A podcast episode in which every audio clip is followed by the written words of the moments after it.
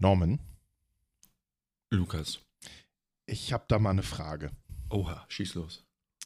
Kaufst du eigentlich auch so kleine Probepackungen im Supermarkt, wenn du mal was probieren willst? Mm, nein, ehrlich gesagt nicht. Wieso nicht? Weil bei Spielen machst du das mit Demos doch auch. Stimmt.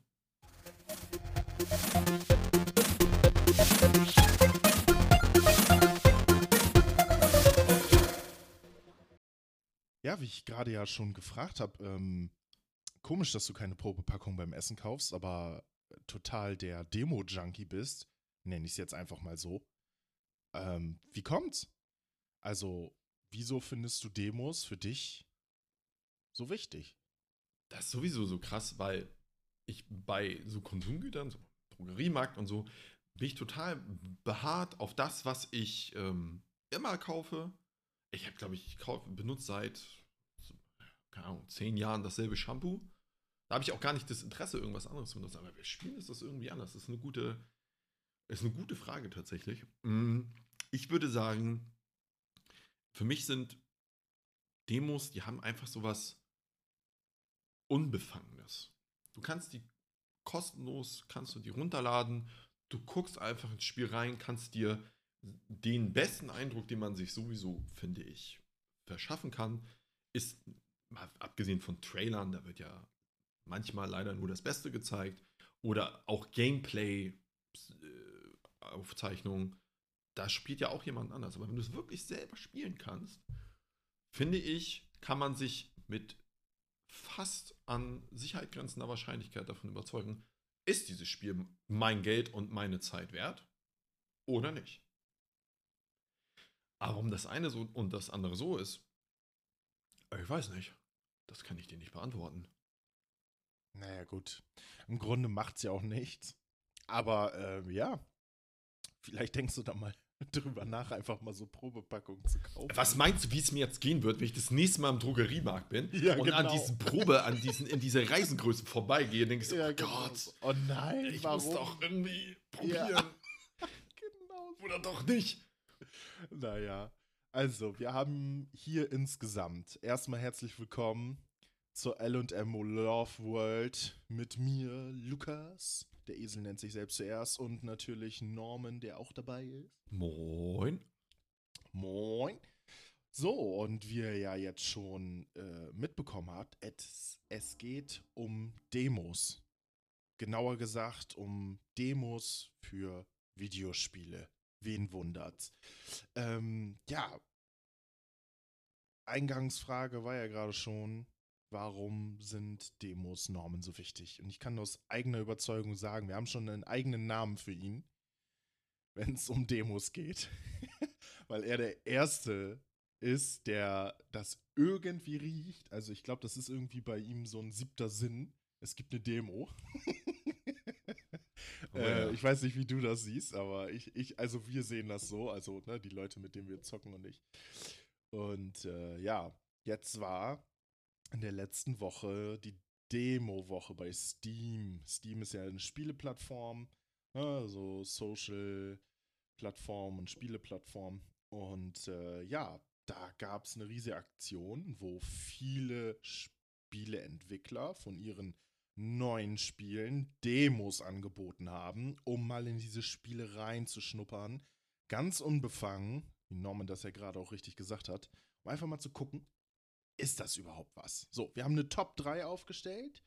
Jeder hat äh, drei Spiele, die er von diesen ganzen Spielen, wo ich natürlich wesentlich weniger gespielt habe als Norman, einfach mal rausgesucht, die ganz oben sind, die wir vielleicht auch sogar spielen würden im Nachhinein. So interpretiere ich das jetzt. Korrigiere mich, falls es falsch ist. Nö, ist richtig. Vielleicht fangen wir erstmal an mit dem Top 3 oder wollen wir erstmal allgemein über Demos spielen? Wofür, wo hast du am meisten Lust zu?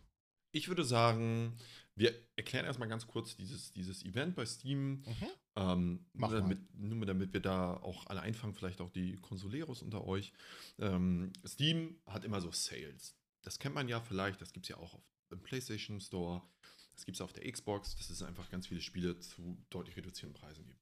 Und äh, Steam hat seinen, ich sag mal, seinen Eventkalender, wenn man das so nennen kann, ähm, in den letzten Jahren deutlich erweitert und das was jetzt stattgefunden hat, eine Woche lang, war das sogenannte Steam Next Fest. Das sind vornehmlich kleine ähm, Studios, die ihr noch nicht veröffentlichtes äh, Spiel mit einer Demo zur Schau stellen.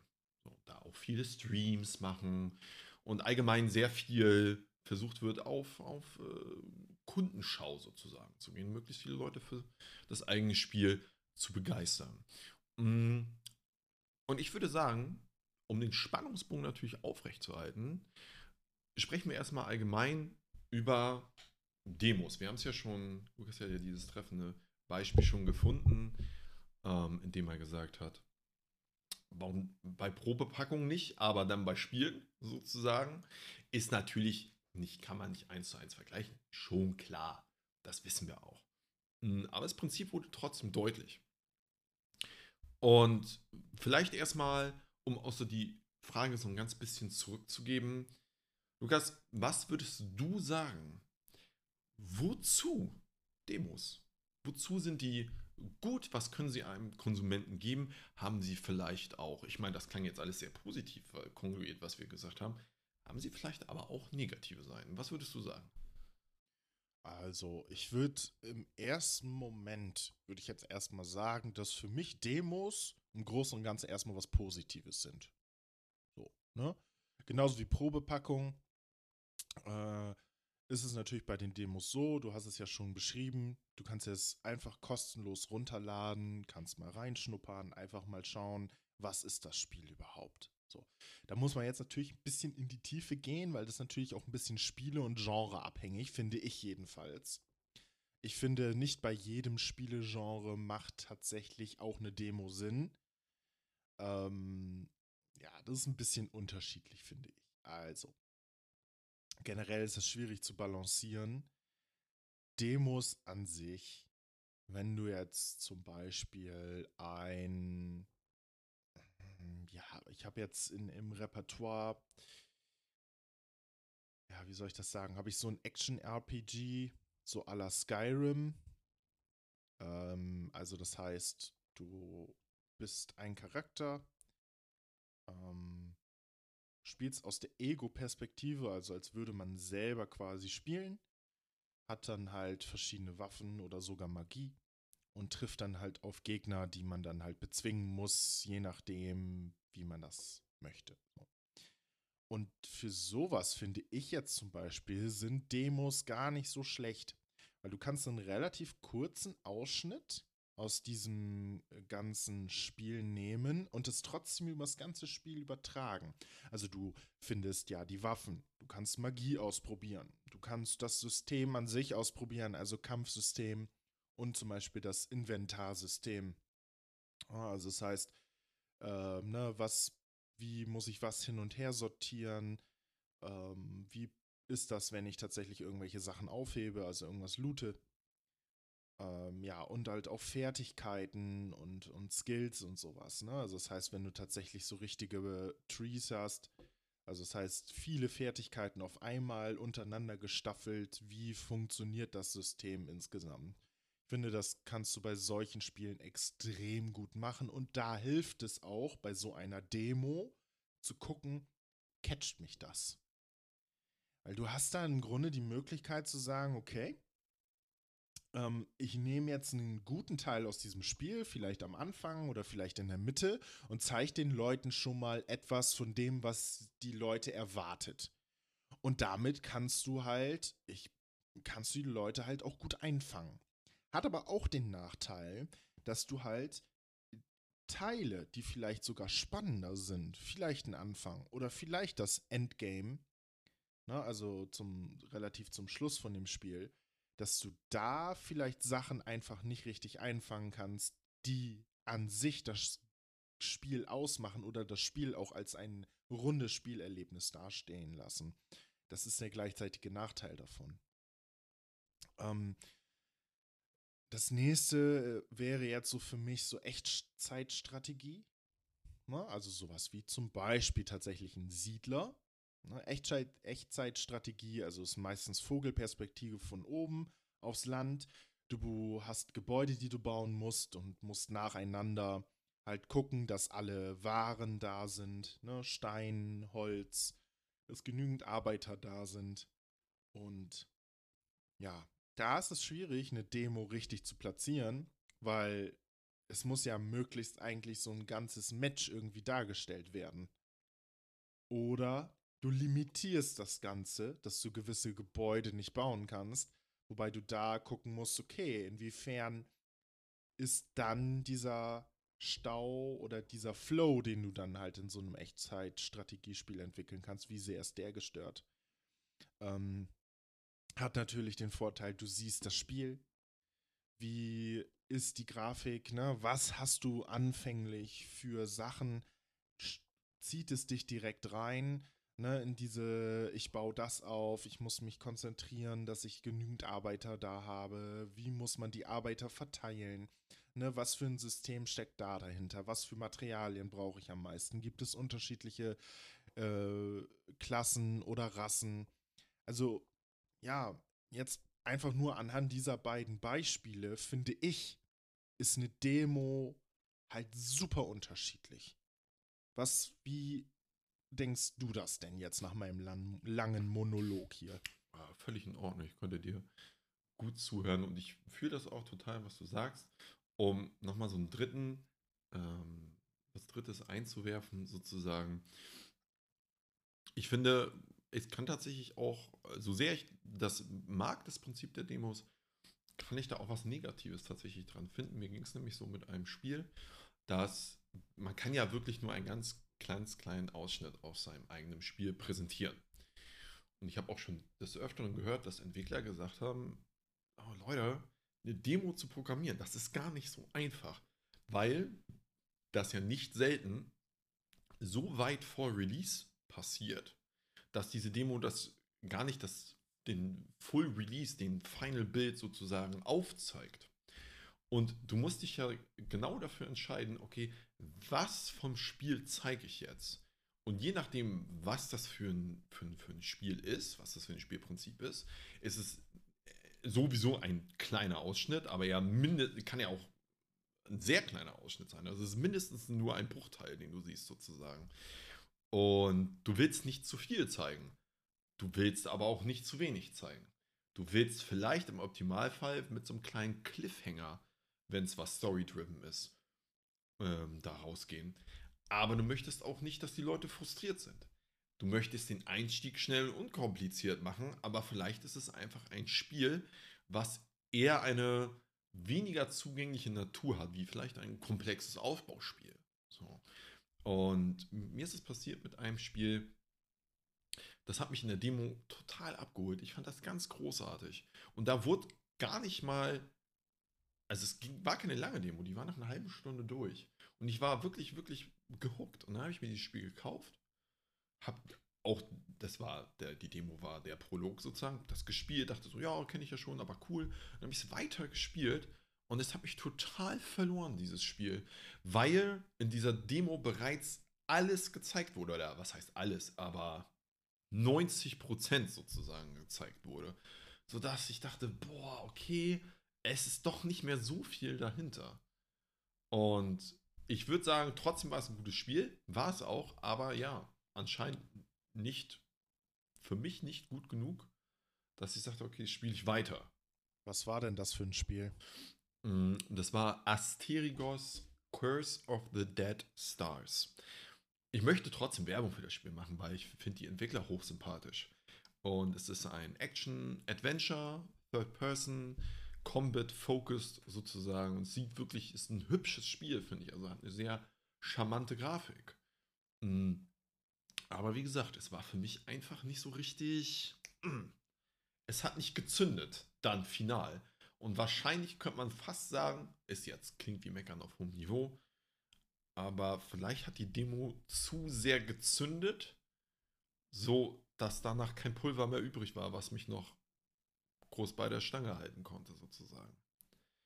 Aber, um den Bogen zu schlagen, zu dem, was, wozu ich Demos also total wertvoll finde, sozusagen, ist, man wie gesagt, es ist ein großes, es ist ein großes äh, Projekt, es ist ein großer Entwicklungsaufwand, aber ich glaube, ich bin kein Spieleentwickler und falls wir da Zuhörer oder Zuhörerinnen haben, die Spiele entwickeln, könnt ihr ja gerne Feedback zu geben.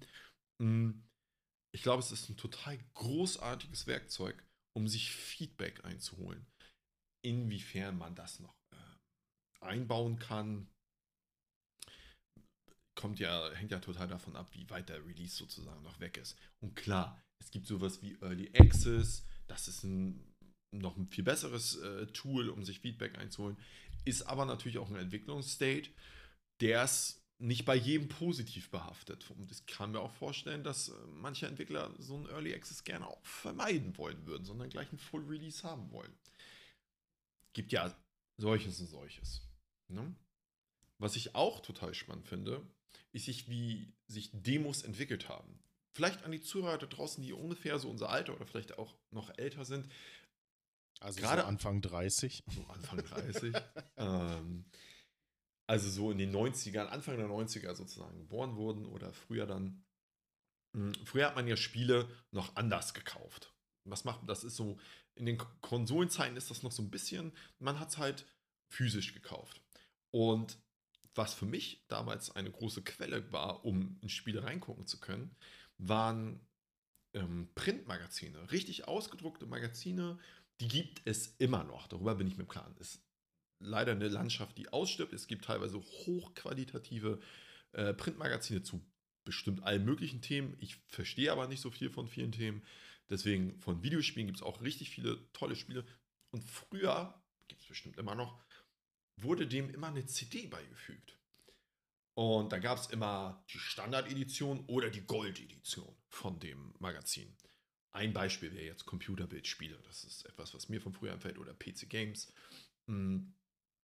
Und in der Gold-Edition, manchmal auch in der Standard-Edition, war dann, waren sowieso auf dieser CD ganz viele, ganz viele Spiele mit drauf. Und auf der Gold-Edition war entweder eine krasse Vollversion drauf.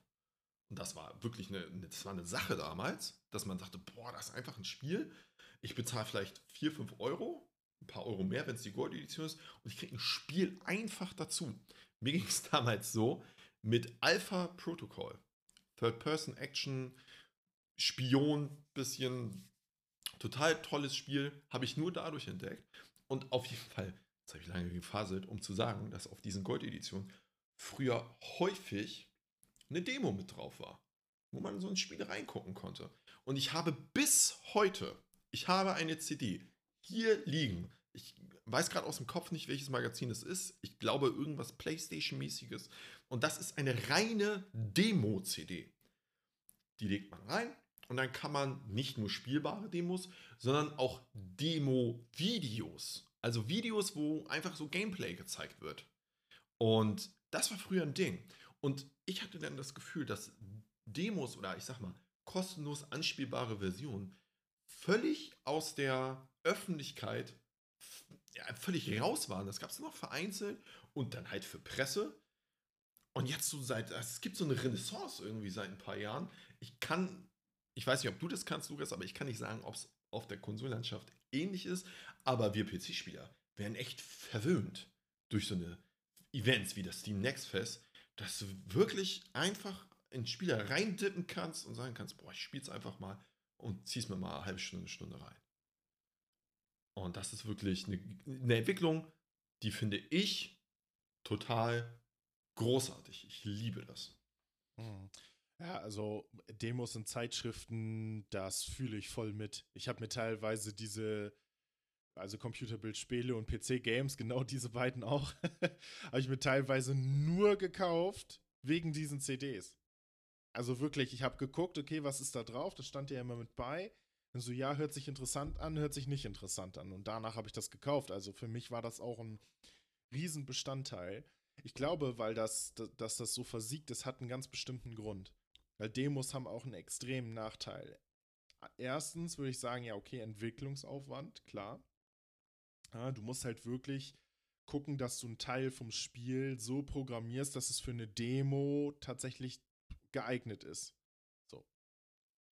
Ähm, den zweiten Grund, und den finde ich den viel größeren Grund ist, Spiele, die nicht gut sind, kommst du somit sofort auf die Schliche. Weil wenn die Demo doof ist und du sagst und, und du sagst dann von vornherein, okay, ich habe die Demo gespielt, das Spiel ist nicht gut, kauft es niemand. So, das heißt, diese Entwickler, die schon von vornherein eigentlich wissen, ja, nee, das ist nicht so mega geil. Oder vielleicht nicht unbedingt wissen, aber vielleicht erahnen können, okay, das würde vielleicht nicht so zünden. Ähm, haben mit so einer Demo einen extremen Nachteil. Kürzlich für mich sehr prominent Forspoken. Ja, oh, das ist dir wirklich, das hat sich bei dir ins Gedächtnis gebrannt. ich glaube, oh. da werde ich noch in zehn Jahren meiner oh, Tochter Mann. von erzählen. Mein Beileid, also, echt. Ja, ja. Nein, also, ähm, ne, wenn nicht, hört die Folgen vorher, dass ihr ungefähr wisst, worüber wir sprechen. Also es geht darum, jetzt vor kurzem, Ende Januar, ist ein Spiel rausgekommen, was bei mir Top One als Vorfreude, als Hype-Spiel war und es war eine absolut dermaßen krasse Enttäuschung. Ähm, und das Spiel hatte eine Demo, eine kostenlose Demo. Und diese Demo hat im Grunde offenbart, was das Spiel ist. Und zwar, dass das Spiel nichts ist. Außer eine leere Hülle und viel Pixelgeschwader drumherum. Ähm, und das ist so eine Sache, die kann Spieleentwicklern das Genick kosten. Deswegen habe ich jetzt auch, ich habe gerade heute, ich glaube, das ist eine Stunde her, habe ich äh, ein Video gesehen von einem renommierten Spielemagazin, was im Internet auf YouTube häufig äh, so Reviews und sowas und äh, ne, News und sowas postet. Und da ging es um Siedler, um das ganz neue Siedler.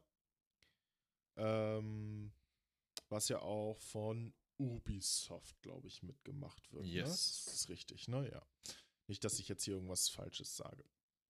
So, und das Spiel war ja schon so ein bisschen, ja, ne, so mit Beta und hier, ihr könnt mal gucken. Alle haben geschrien, oh mein Gott, das ist richtig doof. Dann haben die ja gesagt, okay, packen wir es nochmal ein Jahr in die Entwicklung und gucken nochmal. So. Jetzt ist ja quasi dass das rauskommen soll, relativ nah und es gibt keine Testversion für die Presse. Es gibt keine Testversionen, die spielbar sind, aber einen Echtgeldshop. So. Und das sagt schon alles. so. Sie könnten mit einer Demo oder mit, mit so Testversionen für die Presse, sag ich jetzt mal, überzeugen davon, okay, wir haben uns gebessert. Dadurch, dass es aber nicht, nicht mal Testversionen für eine Presse gibt, weißt du ja schon automatisch, okay, da stimmt was nicht. So, und ich meine, dass das bei Forspoken genauso war. Dass es vorher keine Testversionen richtig, richtig, wirklich wesentlich früher gab als zum Release für die Presse. Ja, da gab es ja einen kleinen Eklat sozusagen. Genau. Dass es ja nur für bestimmte genau. ähm, Pressevertreter was gab. Genau, die halt nicht negativ auffällig waren, ne? Was ja auch schon wieder viel heißt. Und das meine ich damit. Bei den Entwicklern kann es, das kann denen extrem auf die Füße fallen, wenn die eine Demo oder Testversion rausschicken. Weil du dann nämlich sofort denen auf die Schliche kommst, da stimmt irgendwas nicht. So, ne? Also es hat für uns den Vorteil, okay, wir wissen dann, wir haben unsere Zeit und unser Geld, unsere Freizeit, ne, die Zeit, die wir ja gerne eigentlich Spaß haben wollen mit Spielen, ist es nicht wert und das Geld erst recht nicht. Und für die Entwickler ist das ein totaler Nachteil, weil die können, können uns dadurch nicht übers Ohr hauen, sage ich jetzt mal ganz frech, ne? Also, ja, oder wie siehst du das? Also, ich finde, das, ist ein totale, totales Ampelsystem, sage ich jetzt mal dafür. Ja, es ist halt, du gehst immer ein gewisses Risiko ein, ja, weil du zeigst dein Spiel einer der breiten Masse, jedem, der zugänglich ist. Es ist ja nicht vielleicht wie eine Closed Alpha oder Beta, wo man sagt, okay, ja, man kann es vielleicht noch so ein bisschen bottlenecken, wie viele ja. auf jeden Fall reinkommen und wer. Mhm. Sondern du gibst dich der Öffentlichkeit, der breiten Masse hin, sozusagen. Ja, und es wird, kein Spieler wird sagen, ja, das Spiel, was ich jetzt habe, das ist schlecht. Aber natürlich wird es vielleicht Sachen geben, wo man sagt, oh, ich hätte das gern vielleicht anders umgesetzt, aber das, da war das Budget knapp oder da ist die Engine nicht für gemacht oder inwiefern auch immer. Und das, was ich finde, das total gut, dass du den Punkt eingebracht hast. Es kann halt auch echt nach hinten losgehen. Ne? Und es gibt nicht in jedem, äh, über jede Plattform gibt es die Möglichkeit, ein Spiel zurückzuerstatten. Auf Steam gibt es das glücklicherweise. Da hat man 14 Tage und maximal zwei Spielstunden Zeit, um das Spiel vielleicht auch noch wieder zurückzutauschen, sozusagen. Das gibt es aber nicht überall. Und dann kauft man das Spiel vielleicht auch so ein bisschen auf gut Glück, in Anführungsstrichen. Und dann ist es vielleicht doch ganz anders, als man es sich erwartet hat. So. Und wir können nicht den Anspruch haben, ähm, dass man sagt, oh, ich will alles vorher erstmal ausprobieren. Schon klar, die Möglichkeit gibt es auch nicht immer. Wenn man vielleicht die Möglichkeit hat, das bei einem äh, Freund oder bei einer Bekannten oder so zu spielen oder vielleicht Erfahrungsberichte von Leuten zu haben, auf dessen Meinung man Wert legt. Ob es ein Magazine sind oder irgendwelche Leute, die man aus dem privaten Umkreis kennt, ist gut. Aber man hat auch einfach Spiele, da sagt man, oh, ich freue mich da richtig drauf. Wie du bei Forspoken. Und dir, du hattest ein gutes Gefühl. Du hattest ein gutes Gefühl, sagen, oh, ich habe richtig Bock, das kann ich richtig abholen. Wenn das richtig gut wird, dann bezahle ich auch den Vollpreis, der ja erhöht war. Ja, und dann ist es leider, es ist ja jetzt nicht per se ein schlechtes Spiel. Aber es ist für dich unter dieser Grenze, unter diese Grenze gefallen, das spiele ich. So. Und ähm, da haben wir auch schon eine vorletzte, vorletzte Folge, war das, glaube ich, über, wann spielt man Spiele zu Ende und so. Vielleicht gibt es auch einfach Leute mit der Erwartungshaltung auch an sich selbst und an die Produkte, die man konsumiert, weil vielleicht die, die Zeit auch einfach wenig ist, dass man sagt, okay, ich möchte mir wirklich Spiele kaufen, wo ich mir sicher bin, dass ich es ob, ob nun durchspielen oder nicht, aber dass ich da richtig viel Mehrwert von habe. Und dann sind diese Risikokäufe in Anführungsstrichen mh, hm, halt immer, ja, wie der Name schon sagt, riskant. Ja, ja gut. Ich meine, in der heutigen Zeit, ne, für die Leute, die jetzt nicht so viel zocken, wissen das natürlich nicht so sehr. Ähm, aber es kommen halt relativ viel, viele Spiele auf den Markt, die qualitativ jetzt, obwohl sie AAA sind, AAA heißt also wirklich, ne, wie so im Kino mit Blockbustern, äh, wirklich ein hohes Niveau haben sollen. Und die haben teilweise ein Niveau, was eigentlich nicht richtig AAA ist. Und naja, mit begrenzten Ressourcen und natürlich auch einem Arbeitsalltag ne, allen Dingen jetzt in der Zeit, in der ich jetzt älter geworden bin, hat sich natürlich auch mein, mein Spieleverhalten halt auch geändert. So. Ähm, und dementsprechend finde ich jetzt wieder, für mich selber machen Demos tatsächlich wieder mehr Sinn als damals.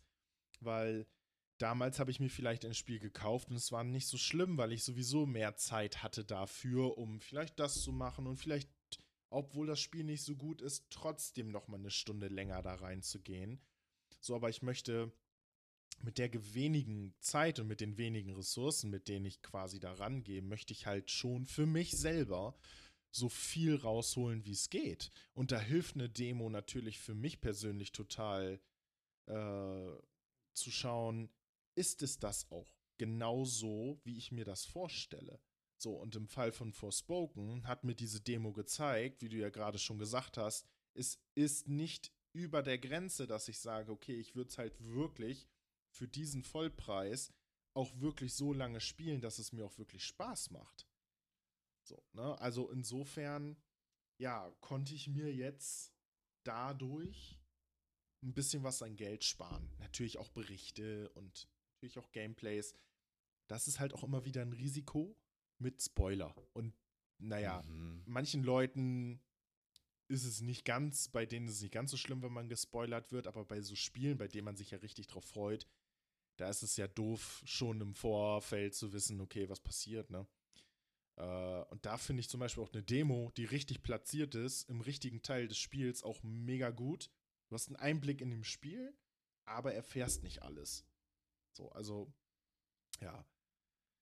Es geht darum, mit seiner Demo selbstbewusst im richtigen Maße Käufer für sich ja. zu begeistern. Und das ist, ja, glaube genau. ich, wirklich eine, das ist eine, glaube ich, echt, das ist echt eine Kunst. Weil wenn. Das ist wirklich eine Kunst, ja. Wenn du mir jetzt eine Challenge stellen würdest, okay, pass auf, wir haben ja jetzt schon ein paar Stunden am Podcast-Material in äh, den Ether geblasen, sozusagen. Na klar. Wenn du mir jetzt sagen würdest, pass auf, such mal 10 Minuten raus, was ja schon ein sehr extended Trailer wäre, sozusagen. Oder wirklich baurealistisch, vielleicht 3 Minuten Trailer zusammen, wo du sagen kannst, okay, das fasst die Quintessenz unserer, unserer bisherigen Podcast-Folgen zusammen. Es macht aber auch Lust auf mehr, aber es verrät nicht gleich alles.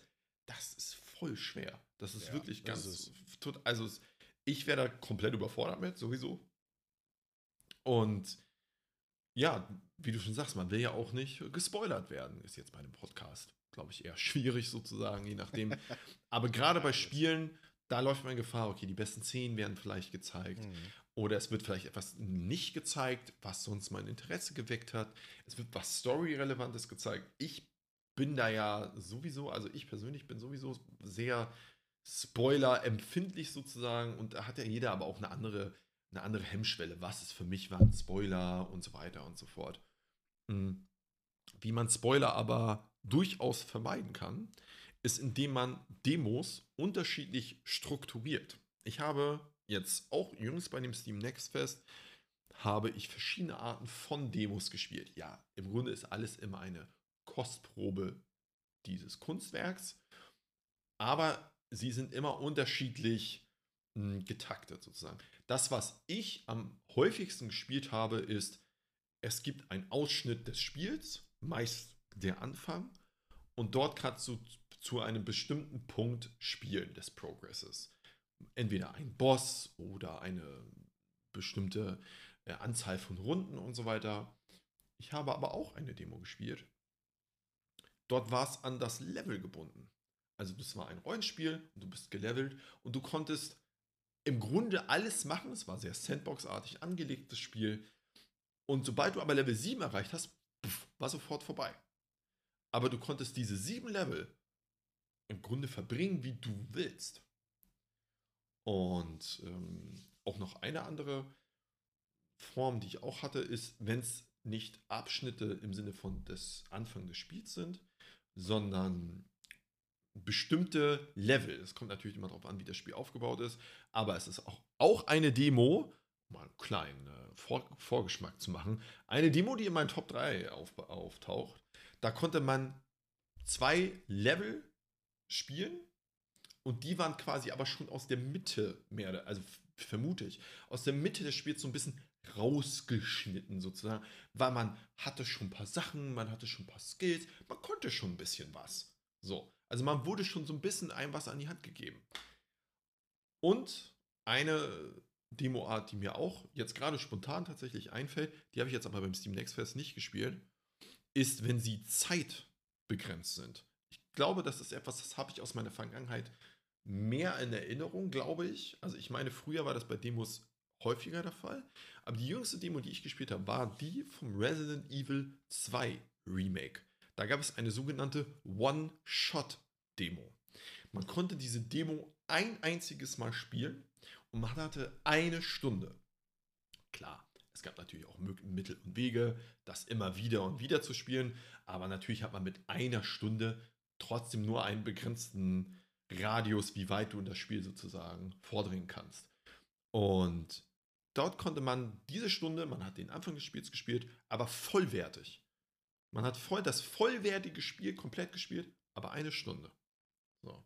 Ich kann mich noch erinnern, das war früher auf dem Messen, war das gang und gäbe. Ich habe damals in der Gamescom 2010 habe ich Guild Wars 2 anspielen können. Ein, Oh, Sp damn. ein Spiel, wo wir damals alle Hype drauf waren, weil wir alle voll im Guild Wars 1 Fieber waren. Guild Wars 2 sollte ursprünglich 2008 rauskommen, ist dann ja dann tatsächlich 2012 rausgekommen. Und ich, ich war der Erste aus der Gruppe, der sich Wars 2 reinziehen konnte. Und das war auch zeitbegrenzt. Und es war ein bestimmter Raid. Und man hatte 40 Minuten Zeit, dieses Spiel zu spielen. So. Ob kann man sich drüber streiten, reicht das, reicht das nicht? Völlig egal. Ich war einfach froh, dass ich Zeit mit diesem Spiel verbringen konnte, und wenn es vier Minuten gewesen wäre, sozusagen. Mhm, Lukas, jetzt, wo ich so ein bisschen die äh, verschiedenen Arten, die ich kenne von Demos, und vielleicht hast du ja auch noch eine hinzuzufügen, mh, was würdest du sagen, würde dich als potenziell interessierten Konsumenten, man lädt sich ja wahrscheinlich eher nicht eine Demo runter, wo man sagt, okay, das Spiel interessiert mich gar nicht. Also so gar nicht. Was würde dich als potenziell interessierten Kunden am ehesten ansprechen? Was, würde, was würdest du sagen, diese Art von Demo könnte mich am ehesten catchen? Ja, für mich muss ich ehrlich gesagt sagen, war zum Beispiel das erste Assassin's Creed. Davon gab es keine Demo, aber den Spieleeinstieg, den man damals hatte, das war wie eine Demo fürs ganze Spiel. Und das war ultra geil. So. Und zwar war das so, dass du in Assassin's Creed angefangen hast, du bist in dieses Spiel reingekommen und warst schon direkt ein Assassine des höchsten Ranges. Du hattest alles, du konntest alles, es war alles so, als hättest du das Spiel schon durchgespielt. So, dann hast du eine Mission gemacht, dann wurdest du verraten, meine ich, oder ist es irgendwas anderes passiert? Ich will mich jetzt nicht mehr aus dem Fenster lehnen, das ist schon sehr lange her. Und ähm, danach wurdest du degradiert auf den niedrigsten Rang. Also das heißt als Anfänger. Du musstest alles wieder von Anfang an lernen. Hattest aber schon direkt den Einblick so, wo geht die Reise hin? Und das muss ich sagen, das ist ein Demo-Konzept, was mich, glaube ich, mit am meisten catcht. Hm. Wenn du einen Punkt hast im Spiel, der dir gezeigt wird, wie du das ja gerade auch gesagt hast, bei dem, was in deinen Top 3 ist, wo du einen kleinen Ausschnitt hast, der dir eigentlich zeigt, so, da fängt es eigentlich an, richtig geil zu werden. So, und damit kann man dann auch richtig viel anfangen. Witzigerweise, keins von meinen Top 3 hat das. Ja. Aber ich habe auch jetzt kein richtiges, äh, kein, keine richtige Demo gespielt, wo das wirklich gewesen ist. In dem Fall. Also es war alles, es wurde der Anfang des Spiels immer gezeigt. Und also von den Spielen, die ich gespielt habe. Und dementsprechend, ja, konnte ich davon jetzt keine Top 3 machen. Ähm, aber das ist so ein Konzept in meinem Kopf, in meinem Herzen, wo ich fühle, das hat mich so gehuckt, das ist mir so im Gedächtnis geblieben mit dem Assassin's Creed. Das war ja, ja gut, es war ja sowieso neu an sich. Diese, dieses Spielegenre an sich, so, ne, wie das zusammengemixt worden ist. Ähm, ja, aber man merkt ja, ne, es ist in meinem Kopf, hat es sich einfach als Erinnerung festgehakt, dass es genau so gewesen ist und dass ich diese Erinnerung an dieses ganze Spiel dadurch halt immer wieder aufrufen kann, weil sich das so festgehakt hat. Und ich glaube, dass es halt auch eine Riesenchance ist, wenn das gut gemacht ist, ne? ähm, dass man sich an dieses Spiel erinnert und dass man dieses Spiel auch wirklich spielen will. Weil man weiß, okay, die Mitte beziehungsweise in Richtung Ende wird's geil. Also habe ich eine Motivation, den Anfang zu spielen, um dahin zu kommen, damit es wieder genauso Spaß macht wie in dem Moment. So, das ist meine Richtung, wo ich denke, ja, das würde mich am meisten catchen. An der Demo. Okay, das klingt, finde ich, sehr gut nachvollziehbar. Klingt alles nach einem hm. sogenannten Power Start, also so als das ja. kenne ich es. Ähm, ist ja auch äh, die Metroid-Reihe relativ berüchtigt für, dass sie dir am Anfang erstmal alles geben, um es dir dann wieder wegzunehmen, sozusagen. Genau. Mm, aber ja, was wir euch jetzt auch endlich geben wollen, was wir am Anfang ja schon angeteased haben, ist unsere jeweilige Top 3 Liste. Jawohl.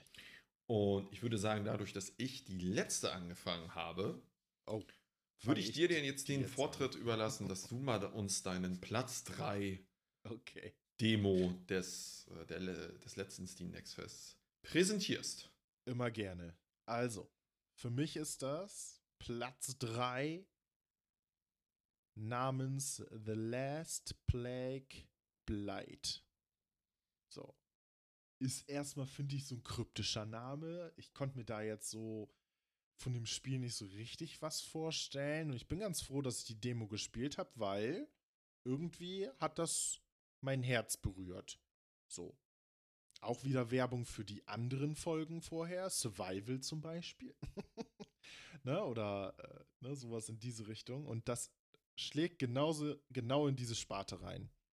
Survival, Zombie-Apokalypse-mäßig ist da eine Krankheit, die nennt sich Blight. Und ähm, ja, wenn die dich befällt, hast du halt ein gewisses Level, was du aushältst. Und ab, die, ab einem bestimmten Punkt befällt es dich halt selber. Was dann passiert, weiß ich nicht, weil so weit habe ich das nicht gespielt. Ähm, ist halt so, dass du spawnst. Das war jedenfalls in der Demo so. Und erstmal nackt in dieses Spiel geworfen wirst. Also ich habe irgendwie nicht so eine richtige, richtige Erklärung gehabt. Es gab an der Seite so ein Fenster, so, ja, mach das, mach dies, mach das. Und dann wurdest du so ein kleines bisschen rangeführt, so was kannst du alles machen. Es ist auch Vogelperspektive, also von oben herab. Du kannst ein bisschen rauszoomen, kannst ein bisschen reinzoomen und musst halt überleben. In dieser postapokalyptischen Welt. Und das ist halt voll mein Ding. Und das ist ganz gut gemacht, finde ich. Ähm, du hast verschiedene Werkzeuge, verschiedene Crafting, Crafting-Sachen, die du machen kannst. Ne? Also musst selber Sachen herstellen, Werkzeuge, Behausung, für Essen sorgen, für Wasser sorgen. Also ist quasi alles drin, was ich super finde. Und das hat mir jetzt seit gleich mal so eine Art Indie-Titel ist das, hat mir da die Demo halt näher gebracht. Ich habe das gesehen, habe gedacht, ja, okay, die Demo nehme ich. Und ja, jetzt ist es auf meiner Wishlist. Na, die ich mir höchstwahrscheinlich dann irgendwann holen werde. Und ja, das ist meine Nummer drei. Wie warst du denn, bevor du das Spiel, also bevor du die Demo gestartet hast, hättest du es dir da auf die Wishlist gesetzt?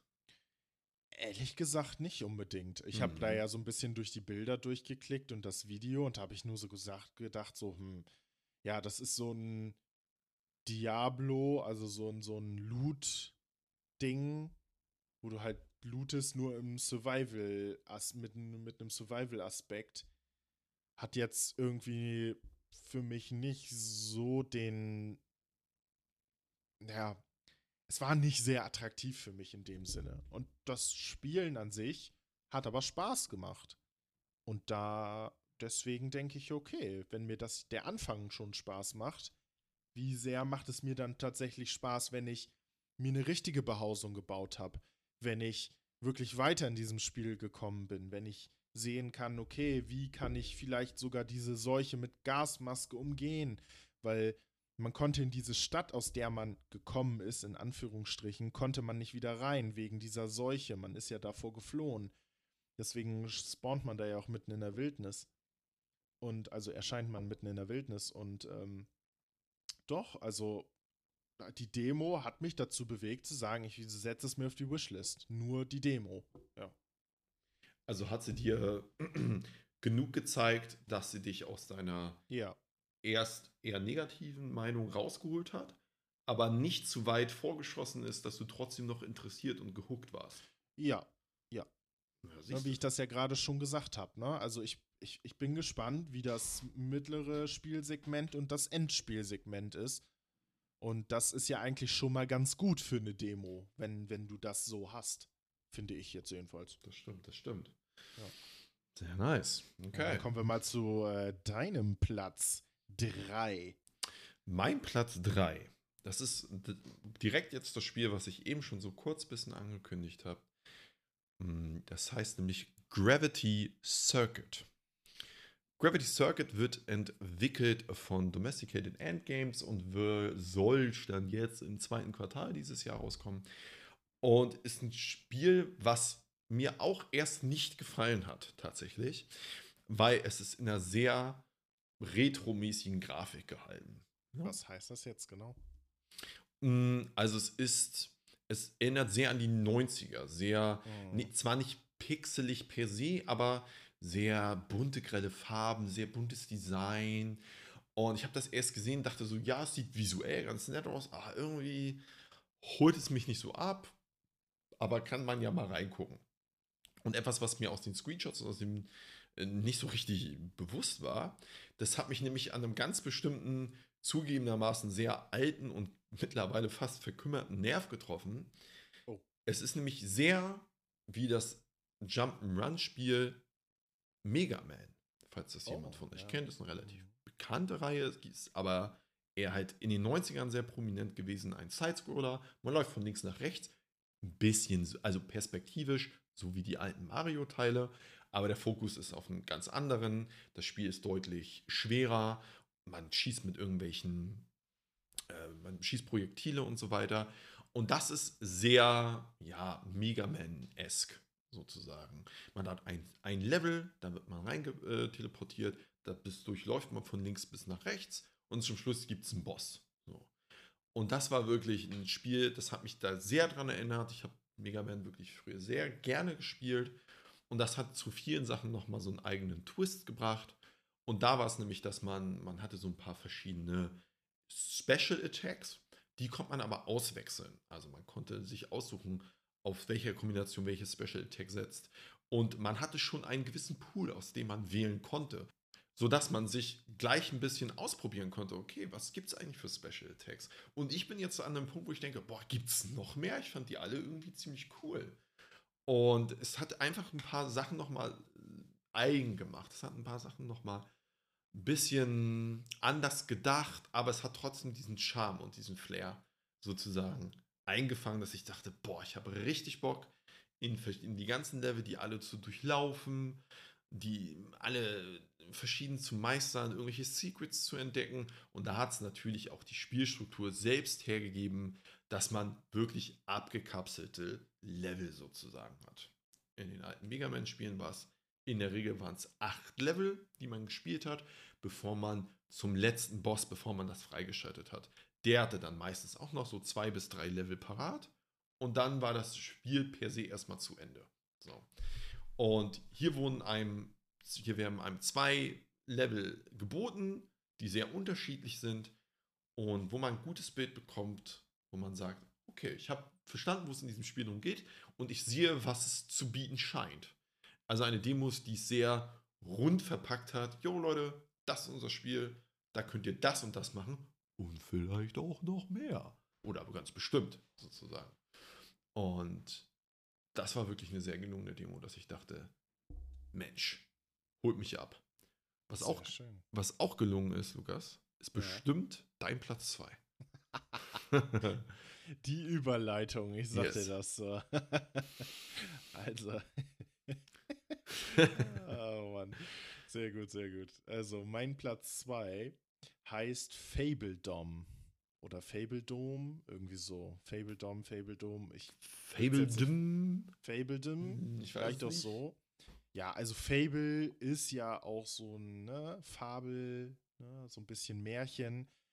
Und das wird auch so erzählt am Anfang. Also es ist in, in, so, einem, in so einer Märchenwelt irgendwie, aber so ein bisschen auf scherzhaft angelehnt. Und zwar ist das ein Strategiespiel.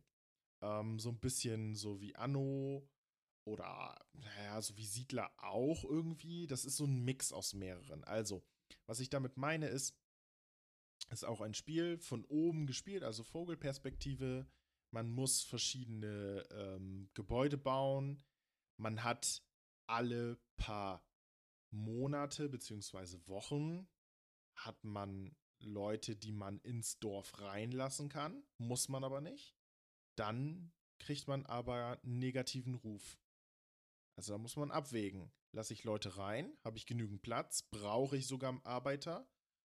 Oder kann ich das gerade nicht gebrauchen, weil ich vielleicht die auch gerade nicht versorgen kann und nehme ich in Kauf, einen negativen Ruf zu bekommen?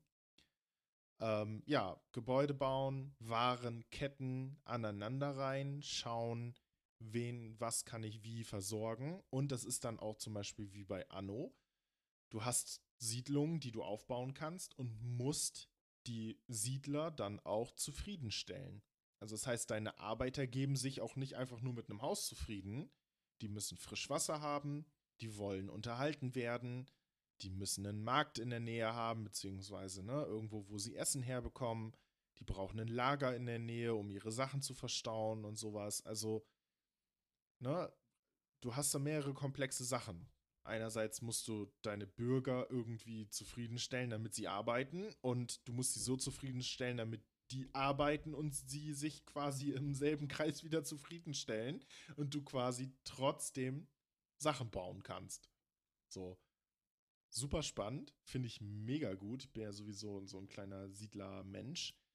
Und ähm, ja, deswegen auf meiner Platz 2 freue ich mich tierisch drauf. Es war in der Demo so, dass du eine Partie gespielt hast und bis zu einem gewissen Punkt und ab dem konntest du keine weiteren Gebäude mehr bauen, weil die in der Demo nicht verfügbar waren. Also es ist quasi so eine Art Anfangsausschnitt gewesen, dass du halt nicht weiterspielen konntest oder mehr spielen konntest, weil es nicht freigeschaltet war. Aber ich denke, ansonsten hättest du ganz normal weiterspielen können. Es fühlte sich wie so eine Art finales Bild an, nur ohne die Gebäude, die du eigentlich brauchst. Ja. Mhm. Hat sehr mhm. Spaß gemacht. Also, War es denn so für dich, dass du beim Aufhören, also klar, man hat das ja schon kommen sehen, okay, ich kann die und die Gebäude nicht bauen, aber ja. warst du am Ende, in Anführungsstrichen, dieser Demo, hattest du da so ein Gefühl so, oh, schade, ich hätte gerne ja. noch weiter gespielt. Ja, absolut. Ja. Also mich hat das schon, mich hat das schon reingesogen. Ich habe das am Stück, habe ich diese Demo gespielt. Und ähm, da habe ich schon gedacht, so, oh, ja Mensch, jetzt ist die Zeit ja so schnell umgegangen. Jetzt bin ich irgendwie schon am Ende der Demo. Jetzt will ich, ich möchte eigentlich weiterspielen. Also ich habe das vorher gar nicht auf dem Schirm gehabt. Ich habe mir da jetzt auch die Bilder und sowas habe ich mir angeguckt, aber gut, dadurch, dass es ein Strategiespiel ist, hatte ich da jetzt keine negativen Anzeichen irgendwie. Und die Demo hat mich so eingesogen, dass ich gedacht habe, so ja, okay, ich möchte das weiterspielen. Und jetzt ist das auf meiner Wishlist, dass wenn es rauskommt, dass ich das dann auch in Erwägung ziehe zu kaufen. Ne? Wenn die Zeit reicht, weil so Strategiespiele sind halt zeitintensiv. Und ja, da muss man auch schon ein bisschen abwägen, lohnt sich das, ne? Also. ja. Und äh, ne, apropos lohnt sich das? Ähm, vielleicht äh, lohnt sich ja dein Platz 2, Norman. mein Platz 2, es kommen ja jetzt nur noch zwei Spiele von mir, von insgesamt, habe ich noch gar nicht erzählt. Ich habe insgesamt 22 Demos gespielt. Davon alle mindestens eine halbe Stunde. Es gab aber auch also die ein oder andere Demo, wo ich schon nach fünf Minuten mir sicher war, nee. Aber ich habe mir dann gedacht, okay, komm, es mal trotzdem weiter. Vielleicht erkennst du ja noch was und ich möchte gerne die Entwickler für ihre, für ihre Mühe, diese, diese, dieses Spiel zu entwickeln, diese Demo äh, uns bereitzustellen, auch so ein bisschen entlohnen, indem ich ein wenig meiner Zeit aufwende, sozusagen. Mein. Was wolltest du sagen? Also im Vergleich dazu, ich habe neun Demos gespielt. Nur um das nochmal in Relation zu setzen, warum Norman bei uns einen eigenen Namen dafür hat. Also ich habe von diesen insgesamt 22 Demos, haben es auch ganze sechs Spiele auf meine Wishlist geschafft. Es gab die, der Großteil der Spiele war, wo ich dachte, oh ja, cool, aber nicht mein Ding. So. Und es gab so, ich würde sagen, so drei, vier Spiele, wo ich wirklich dachte, boah, nee, okay, das ist also gar nicht, gar nicht mehr. Aber um zu meinem Platz 2 zu kommen, ist ein Spiel, was mich erstmal tatsächlich nur durch die Optik voll gecatcht hat. Es hat eine sehr, auch eine etwas pixelige, man merkt ein Muster vielleicht, einen pixeligen Look, aber unglaublich geschmeidig animiert. Das kann schnell nicht gut aussehen, finde ich, wenn etwas auf Retro gemacht ist, aber sehr flüssig animiert ist. Ist in dem Fall aber gar nicht, also ist in dem Spiel gar nicht der Fall. Es dreht sich nämlich um Dungeons of Ether. Ich glaube, dass man das so ausspricht, Ether. Mm, das wird gemacht von einem Entwickler namens Dan Furness. Ich weiß nicht, ob das nur eine Person ist. Soll jetzt schon am 28.02. rauskommen. Und dieser Entwickler hat äh, Rivals of Ether gemacht. Er hat so mehrere Spiele, die heißen Of Ether. Aber gerade dieses Rivals of Ether, das ist ein, ähm, so ein, ich würde sagen, so ein Brawler, so ein bisschen wie Smash Bros. Und das hat auch relativ viele Bewertungen. Es hat, glaube ich, 25.000 Bewertungen bei Steam. Und ist schon ein bisschen älter, aber hatte mal mehrere tausend Spieler. Also es schien mal wirklich ein Ding gewesen zu sein. Vielleicht irgendein, ein, zwei Zuhörer, vielleicht äh, kennt ihr das. Vielleicht habt ihr davon schon mal gehört oder gelesen. Ich hab's nicht. Und Dungeons of Ether ist ganz grob gesagt ein Dungeon Crawler. Also man geht in einen Dungeon rein, geht von Raum zu Raum zu Raum und man findet Gegner, man findet Schätze und so weiter und so fort. Das erwir da erwirtschaftet man Level-Ups und Geld. Dadurch kriegt man wieder neue Ausrüstung und wird so immer stärker. Und Dungeons of Ether war aber im Gameplay, was mich total, also völlig überrascht hat, das habe ich nämlich gar nicht erwartet, ist, dass das Kampfsystem im Grunde ist es rundenbasiert. Im Grunde. Man steht immer als ein Hauptcharakter, immer einmal ein Gegner gegenüber. Aber man hat Werte bestimmt. Ich glaube, Steuer, äh, Steuerung, Stärke, Geschicklichkeit, Schnelligkeit und irgendeinen anderen Wert noch. Und die werden aber maßgeblich davon beeinflusst, welche zufälligen, zufällig gewürfelten, also es sind auch wirklich Würfel, die man, die da gewürfelt werden, das macht man meistens mit Würfeln, ähm, auf diese Stats quasi draufpackt. Also um das zu erklären. Man steht sich gegenüber und es wird ein Würfelpool gewürfelt von 1 bis 6. Die haben verschiedene Farben, das bedeutet, man kann die nur zu bestimmten Stats dazu packen und man wechselt, man wählt abwechselnd diese Würfel um so zu entscheiden, wer hat mehr Stärke, wer hat mehr Verteidigung und so weiter und so fort. Ist jetzt schwierig trocken zu erklären, ist aber ein taktisches Element, was ich so noch nie gesehen habe in einem Spiel, das ich selber so noch nie spielen durfte. Und das hat mich so abgeholt, dass mich diese zugegebenermaßen sehr kurze Demo, dass ich wirklich dachte, oh nee, das kann jetzt nicht dein Ernst sein. Jetzt ist schon vorbei. Ich habe doch gerade erst so gefühlt angefangen, dieses Spiel zu verstehen. Und ich vermute, so viel mehr Tiefe und taktische Finesse in diesem Spiel, dass ich denke so, oh, was da alles möglich sein muss. Und ich konnte mich an dieser Grafik auch gar nicht satt sehen. Also wenn da irgendwelche äh, Attacks abgespult wurden, dachte ich so, oh, das sieht ja richtig schick aus. Mach das doch nochmal.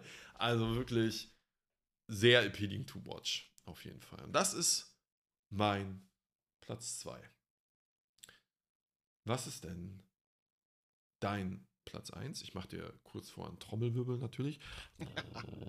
Ja, genau. So klingt nämlich ein Trommelwirbel. Trommelwirbel auch sich wie ein Auto anhört.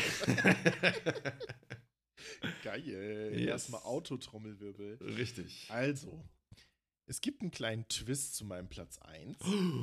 Ja, Dann, dann, da. da, da, da. Und der Twist ist äh, leider die Person, mit der ich hier gerade spreche. Norman nämlich. Das bin ich. Hallo. Hallo. äh, ja, und zwar ist mein Platz 1 Void Train. Oh. Ja. Oh. Da kommen wir nämlich zu einem Problem. Oh, ja, da hab du aber den Hintergrund jetzt einmal kurz erläutern. Ja, okay. Also, Eieiei. es ist so. Äh, Void Train ist ein Spiel, davon habe ich schon mal gehört, davon, das habe ich schon mal gesehen. Also ich habe das schon so ein bisschen auf dem Schirm gehabt. So. Void Train kann man im Koop spielen. So, also Koop heißt, du kannst dieses Spiel mit zwei oder mehr Spielern, meistens sind es drei oder vier in den meisten Fällen. Ähm, und es ist so, dass dieses Spiel für mich eigentlich eher etwas ist, was ich zu zweit spielen würde. Kommt Norman dann leider ins Spiel und deswegen ist es auch so ein bisschen abhängig davon. Ich habe jetzt vor kurzem auf Vorbereitungen hier für die heutige Folge, haben wir, oder ich habe bei Norman in seiner Steam-Bibliothek geguckt, was er so auf seiner Wishlist hat. Und dieses Spiel Void Train hat es leider nicht auf seine Wishlist geschafft. Und das ist halt leider ein bisschen doof, weil ich mag das sehr gerne. Also, um mal zu erklären, was Void Train überhaupt ist. Also, Void und Train kann man ja schon so ein bisschen ableiten, ne? So das gefühlte Nichts und ein Zug. So. Es wird auch gar nicht so richtig erklärt, was das mit diesem Zug auf sich hat, sondern nur so, ja, hier, hm, hier ist ein Zug, reparier mal und dann fährst du los. Also es ist eine Schiene, die gefühlt unendlich weitergeht. Du hat, man hat so Portale, durch die man halt durchfährt. So, am Anfang ist das so eine Dresine. Für Leute, die nicht unbedingt wissen, was eine Dresine ist, das ist so ein, ich sag jetzt mal, so ein Führerhaus in Anführungsstrichen. Also, nee, ich erkläre es anders. Es ist so ein Brett mit Rädern unten drunter, was du oben mit Hand quasi weitermachst. Also, ne, man muss da an, ähm, man muss es quasi weiterführen per Hand. So. Willkommen in der LM Loveworld, dem Ingenieurs-Podcast. Ja. Jetzt wissen wir auch alle, was eine Dreisine ist. Ja, okay. Der beste Ingenieurs-Podcast auf dem Planeten. EU-West. So, genau. Und ähm, ja, du musst diese Dresine quasi erweitern, um überhaupt äh, einen richtigen Zug daraus machen zu können. Und du fährst durch diesen Void, also durch dieses Nichts, kannst in dieses Nichts quasi abtauchen, als würdest du schwimmen unter Wasser und kannst verschiedene Materialien einsammeln und deinen Zug damit aufbauen. Dann, das ist quasi wie so ein Level. Ne? Du kannst deine Geschwindigkeiten einstellen, je nachdem, ob du schnell, langsam oder anhalten willst oder durch willst, ne, wie du da durch willst. Und kannst in diesem Level halt deine Sachen aufbauen. So. Äh, also einsammeln und dann aufbauen. Und dann gibt es verschiedene Haltestellen.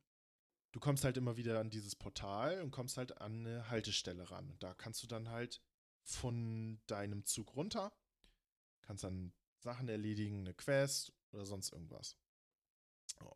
Es wird aus der Ego-Perspektive gespielt, also wird von einem selber gespielt. Und das ist halt auch so ein bisschen, was ich halt auch gut finde. Nicht ganz Survival, also du hast keinen Hunger und keinen Durst so richtig, sondern es ist eher so dieses Aufbauelement mit diesem Unbekannten in dem Void. Und es macht zu zweit, ich fand die Demo so geil mit Norman. Also wir haben die ja zu zweit gespielt dann direkt. Und ich fand das so gut, mit ihm zusammen diesen Zug aufzubauen, dass ich mir gedacht habe, so ja, da, da habe ich richtig Bock drauf. Ja, aber ich weiß ja jetzt eigentlich schon quasi unter der Hand, äh, dass du das jetzt vielleicht nicht so mega cool findest.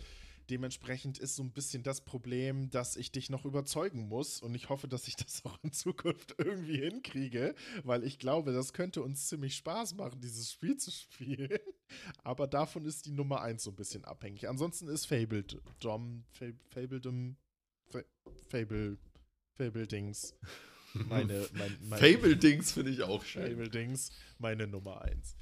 Ja. Ja, ich habe irgendwie das Gefühl, ich muss da kurz mal Stellung zu beziehen. Erstmal rechtfertigen. Nee, nee, nee. Ich will dich da jetzt in keine nee, Position nee, nee, stellen. Nee, ist, ist also. Wir können den Talk gleich hier live haben, sozusagen. Ja, genau. Erstmal aussprechen hier. Ja, auf, also Spoiler: Boy Train steht nicht auf meiner Nummer 1. Ähm, und es ist richtig, es steht auch nicht auf meiner Wunschliste. Bei Void Train ist nämlich genau das eingetreten, was eine Demo so negativ mehr oder weniger machen kann. A, sie war mir zu kurz, also sie hat mir zu wenig gezeigt. Sie war relativ, finde ich, recht abrupt zu Ende. Ja, das stimmt. Und es ist nicht so, mir hat das auch Spaß gemacht, aber es war nicht so viel vom Spiel zu sehen, dass ich dachte, oh ja, wirklich cool. Es aber war, darum geht's es, nicht. Es hat mit dir Spaß gemacht. Ja. Und wie wir aus Erfahrung wissen, wenn wir beide ein Spiel spielen, dann wird's geil. Aber weil wir beide das spielen. Das stimmt. Ja. Also wir haben auch schon so einige äh, Spiele gespielt brauche jetzt keine Namen zu nennen, die waren einfach echt qualitativ nicht Resident so hochwertig. Namentlich vor allem Resident Evil 6. Die waren einfach nicht so, nicht, die waren nicht so doll. Aber durch diese zusätzliche Ebene unserer Interaktion miteinander, wie wir dieses Spiel gespielt haben, haben wir es trotzdem so sehr gefeiert, ja. dass wir da trotzdem viel, relativ viel Zeit äh, mit verbracht haben. Und was ich Void Train wirklich lassen muss, vielleicht ist es dem einen oder anderen beim Zuhören der Beschreibung schon aufgefallen. Das ist echt unique, dieses Konzept. Ja. Dieses, diese Verbindung aus ganz vielen verschiedenen Elementen. Und als ich das allererste Mal diesen, dieses Spiel gesehen habe, dachte ich, boah, ist das ridiculous. Einfach ein Zug, der durch nichts fährt und dann schwimmt man da im All rum. Aber es macht wirklich, es macht Spaß und ich dachte mir die ganze Zeit, oh cool, das könnte was werden. Aber dann hat so, es hätte noch mal für mich noch mal so 20 Minuten länger gehen müssen, mir noch ein paar mehr Sachen zeigen müssen. Und ich glaube, dann würde ich anders drüber denken. Also, ich habe das Spiel nicht abgeschrieben, aber es wird mich noch äh, überzeugen müssen. Sowohl das Spiel das, als auch du. Das kriege ich hin. Wir erzählen euch dann, wenn ja. es soweit ist, wie es dann ausgegangen ist. ausgegangen ist. so, jetzt kommt deine Eins. Wollte ich gerade sagen, wir wissen jetzt auf jeden Fall, wie meine Top 3 ausgeht. Es ist eine Demo, die hat Lukas auch gespielt. Mhm. Die habe ich Lukas nämlich wärmstens empfohlen. Oh, ja, aha, ich erinnere mich. Es dreht sich nämlich um Spiritfall. Spiritfall wird entwickelt von Gentle Giant, kommt jetzt am 7. März auch schon raus. Und es wird, es beschreibt sich selbst, also die Entwickler beschreiben es selbst als Smash-like Roguelite. Bisschen sperrig vielleicht, aber sie selber beschreiben sich viele Parallelen zu dem ganz bekannten Brawler-Titel aus dem, dem Nintendo-Universum, nämlich Smash Bros. Ich sehe da nicht so super viele Parallelen. Ich verstehe diese Bemerkung aber schon. Das ist halt ein Roguelite. Man hat immer verschiedene Runs und man kämpft sich wortwörtlich von Raum zu Raum. Und was mich so sehr an diesem Spiel abgeholt hat, war nicht, wie es aussieht.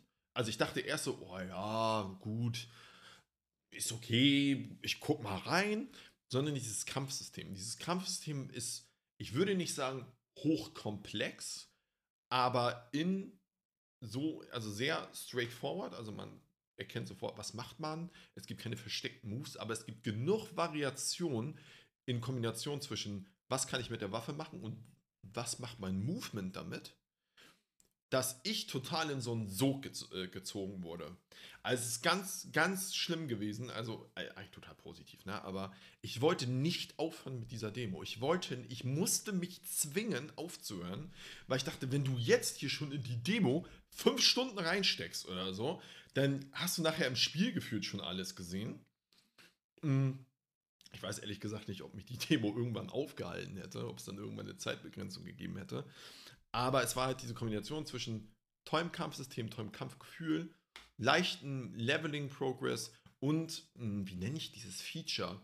Hm, eine gewisse, eine Map, eine Progress-Map. Das kennt man vielleicht aus Titeln wie Slay the Spire oder diverse andere kartenbasierten Roguelikes. Man hat quasi nach einem Level kriegt man eine Map vorgelegt und die ist zufallsgeneriert.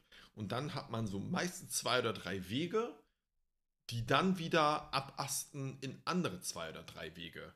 Und da geht man dann halt von A nach B und kann auf dem Weg entscheiden, in welche Räume komme ich und was bekomme ich für Belohnung. Um das mal so ganz kurz anzureißen. Und leider, das ist echt ein, eine Mechanik, damit kriegt man mich. Fast so gut wie mit Minigames. um nochmal den Punkt nochmal kurz mit reinzubringen. Ah, auf jeden Fall, dieses Spiel hat mir wirklich sehr, sehr gefallen. Ich bin sehr hyped auf das Spiel. Ähm, werde es wahrscheinlich mir direkt auch bei Release kaufen, weil das ist immer das sehr Positive für mich.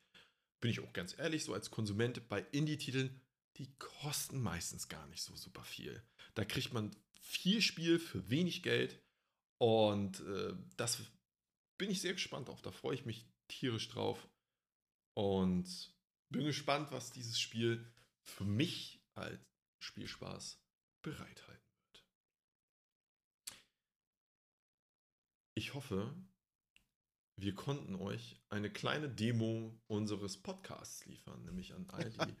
die eine Stunde. Eine Stunde, eine kleine längere Demo. Abschluss, wie Norman das schon ganz gut gesagt hat. Ich hoffe, wir konnten euch so ein kleines bisschen mitnehmen in unsere Demo-Welt. Äh, auch für euch. Gönnt euch immer mal wieder eine Demo. Schaut, ob es euch Spaß macht, ob es euch eure Zeit, euer Geld wert ist. Und ich kann es nur vom Anfang nochmal wiederholen. Macht doch im echten Leben immer mal einen kleinen Probeabstecher irgendwo, um einfach zu gucken. Könnt ihr euch das positiv in euer Leben integrieren? Ist das etwas, was ihr gebrauchen könnt? Das gilt nicht nur für Spiele, sondern auch für den Alltag auch mal im Supermarkt eine Probepackung mitnehmen, um einfach mal zu gucken, hey, verpasse ich vielleicht tatsächlich mal was? Ist das Duschgel vielleicht doch einfach mega nice? Das war jetzt nur ein Beispiel. Ich wünsche euch alles Gute. Hört die nächste, hört die letzten Folgen, die wir gemacht haben, an sind auch mega spannend. Wir reden über viele interessante Dinge, natürlich für uns. Ich hoffe, wir hoffen auch für euch. Und damit verabschieden wir uns für diese Folge. Mein Name ist Lukas. Ich wünsche euch alles, alles Gute. Und Norman, du jetzt auch nochmal. Stay positive. Bis dann. Ciao.